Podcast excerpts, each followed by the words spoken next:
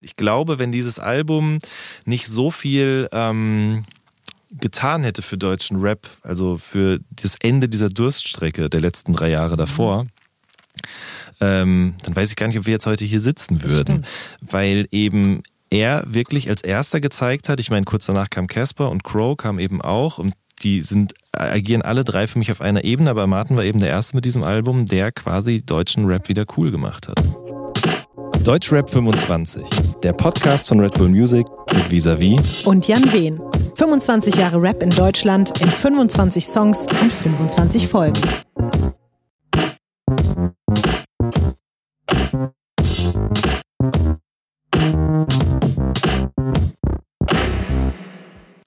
Folge 19. Endboss von Materia aus dem Jahr 2010.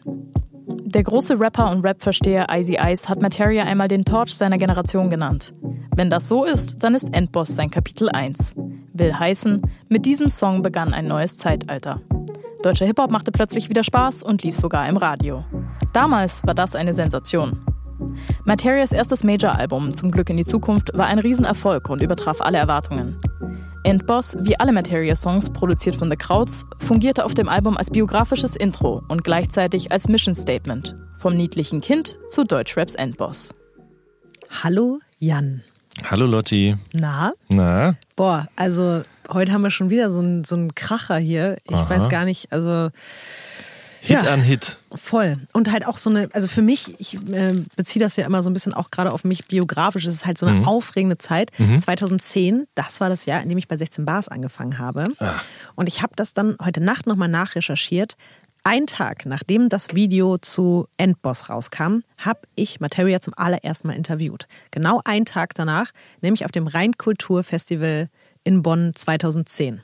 Ach, guck. Und es ist ein Albtraum. Ich habe mir das Interview heute Nacht angeguckt und Das Internet mich, vergisst ja oh nichts, man kann das also noch Gott. sehen, ja? Es ist so grauenhaft. Und vor allem, wie, wie wenig Klicks das hat. Das ist so Wahnsinn, wenn man sich überlegt, dass Materia heute einer der größten Mhm. Pop- und Rap-Stars Deutschlands ist. Und ich glaube, das Interview ist in vier Teile aufgeteilt.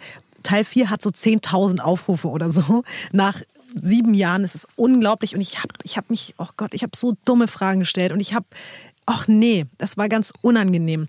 Es war Und der war wirklich- trotzdem super nett und hat sie dir alle beantwortet. Natürlich war er super nett, aber ach Gott, ich schäme mich. Aber unabhängig davon, das war so, ist so verrückt, wenn ich das jetzt so heute sehe, weil ich eben weiß, wie aufregend das ja auch gerade einfach für Materia und sein, sein ganze, seine ganze Crew war, weil Mhm.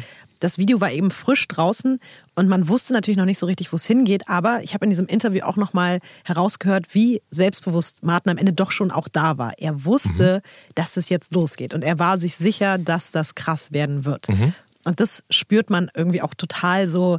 Also er hat die ganze Zeit, ihn umgibt auf jeden Fall so diese Aura des bald bin ich groß und bald kennen mich alle. Und das zu eben diesem Zeitpunkt, wo man das ja eigentlich vielleicht als Konsument noch nicht unbedingt geahnt hat.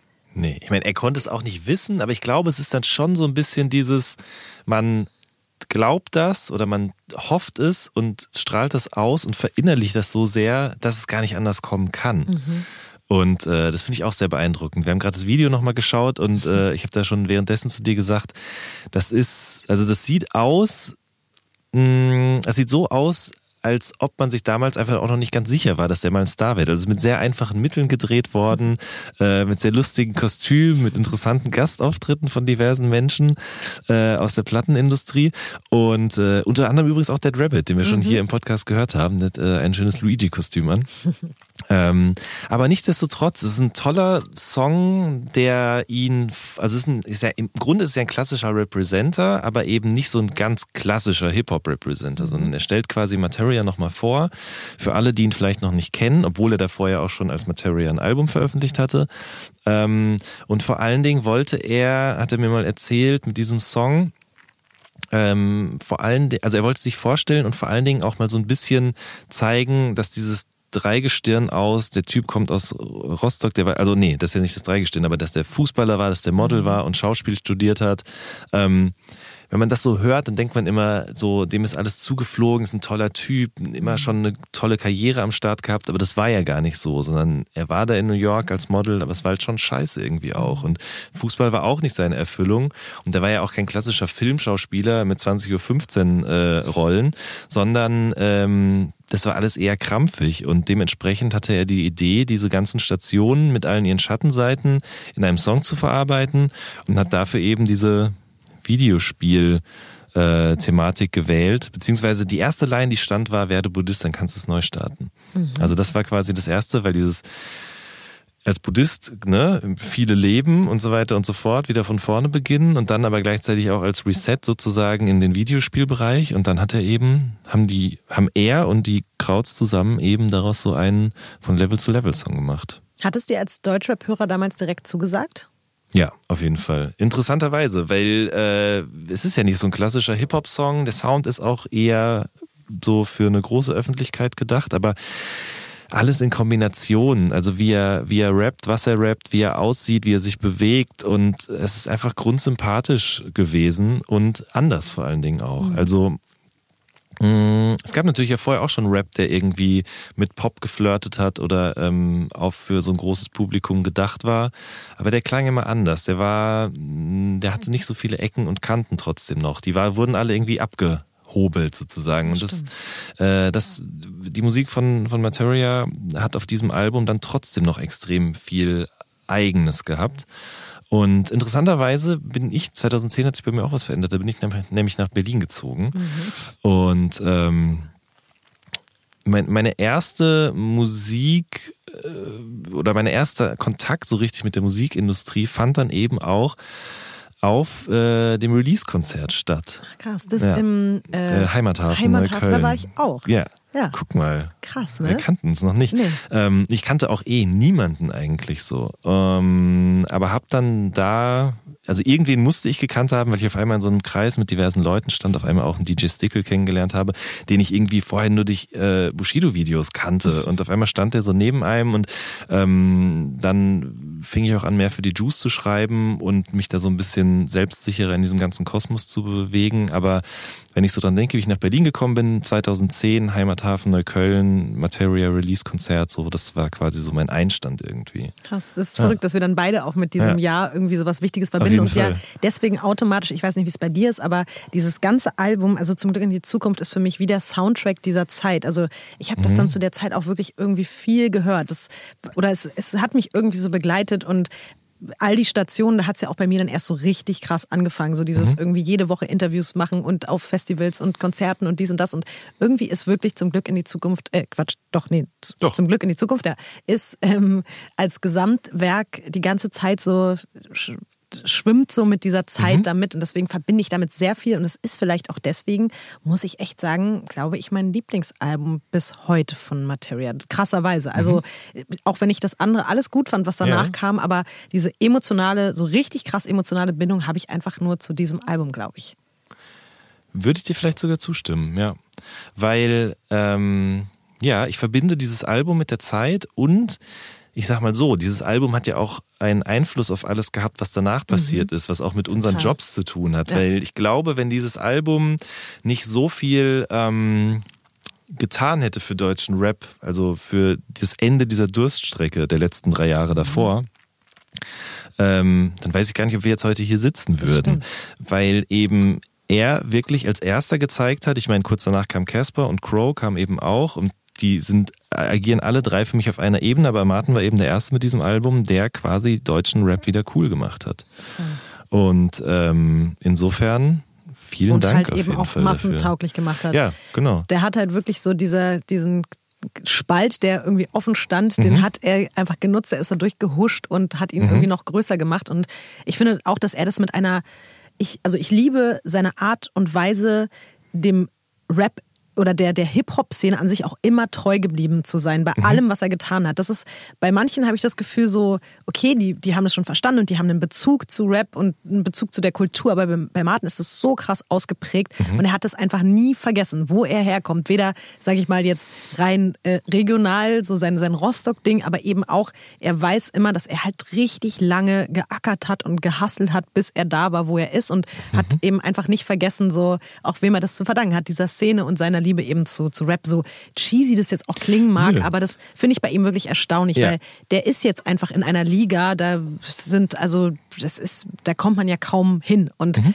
hat aber immer geschafft, so diesen Bezug. So, er hat immer noch die, so einen, einen kleinen C oder vielleicht sogar einen ganzen Fuß eigentlich immer noch so im Deutschrap und mhm. das finde ich äh, total schön und es macht ihn einfach auch so sympathisch. Voll, weil er das eben auch nicht negiert, sondern eben absolut ja. dazu steht und man daran auch ablesen kann. Also die Leute, mit denen er Kontakt gehabt hat, die Fürsprecher für ihn waren, sind so unterschiedlich aus unterschiedlichsten Generationen, dass das eben zeigt, der wollte das schon immer und hat das dann eben irgendwann auch geschafft, was wieder so den Bogen schließt zu dem, wo du gerade gesagt hast, der saß bei dir im Interview und hat da sehr fest dran geglaubt. Ich meine, ja.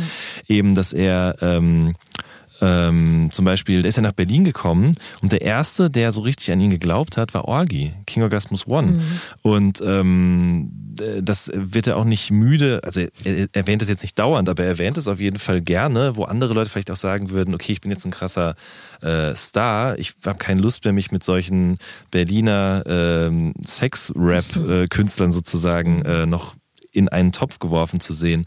Oder aber zum Beispiel auch, dass er seiner Frau einen Heiratsantrag auf dem Bushido-Konzert gemacht hat. Ja? Also es geht halt, bei ihm geht das alles irgendwie, das funktioniert und man kauft ihm das auch komplett ab, weil er das einfach lebt. So. Der, der das hm. ist, und das finde ich sehr beeindruckend. Sag mal, täusche ich mich oder verbindet uns beide auch noch was? Hast du damals nicht einen Artikel geschrieben über lila Wolken?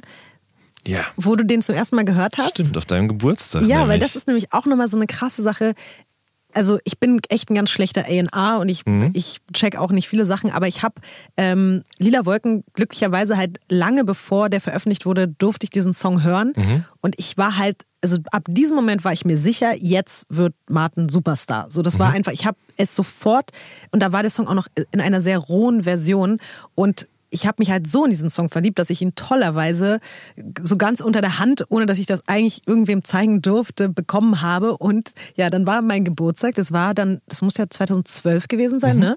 Ähm, also mein, oh Gott, jetzt kann ich ja wieder nicht rechnen, vor fünf Jahren, also mein 25., 26. Geburtstag. Mhm. Und ähm, ja, dann irgendwann, als fast alle Menschen weg waren, aber du warst noch da, obwohl ja. wir jetzt gar nicht irgendwie so dicke miteinander waren, ne? aber du warst ja. einfach da und da waren ja viele auch, das war echt eine verrückte Party, ey. Mhm. Da waren so, also ich mich so viele Leute auch besucht. Ich weiß nicht, Motrip war da, Raf Kamora war da, Silla war da, äh, äh, weiß ich, wer alles irgendwie da war.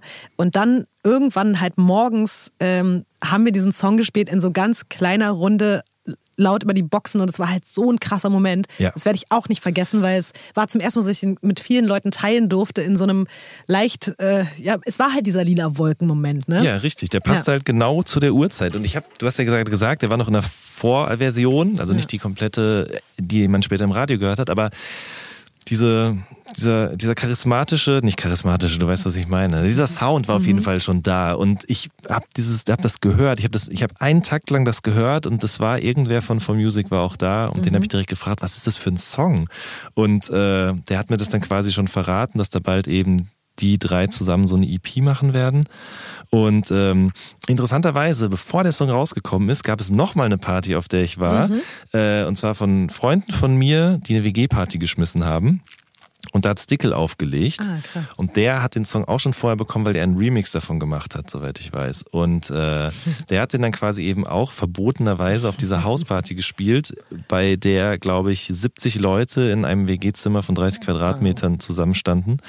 Ähm, das war auch sehr besonders. Also mit diesem Song verbinde ich eine gewisse Zeit, weil das klingt jetzt gerade so, als wenn ich äh, dauernd auf irgendwelchen Partys rumtouren würde. Aber es war wirklich ein sehr kurzer Zeitraum, in dem das passiert ist.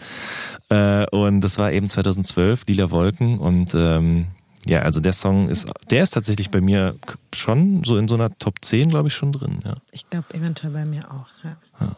Boah, da sind wir jetzt echt von, von Endboss am Ende noch zu Lila Wolken gekommen, aber ich fand es so schön, als du dann damals den Artikel geschrieben hast über den Song und sozusagen, das fand ich irgendwie auch schön, dass du dann wiederum mit diesem Song auch wieder mhm. meine Geburtstagsparty verbunden hast, mhm. weil das eben für mich auch so ein krasser Moment war. Aber äh, genug über uns geredet. Äh, es ist Zeit, um weiterzugehen ins nächste Jahr. Ja, und ich glaube, da bist du auch wieder sehr nah dran, ne?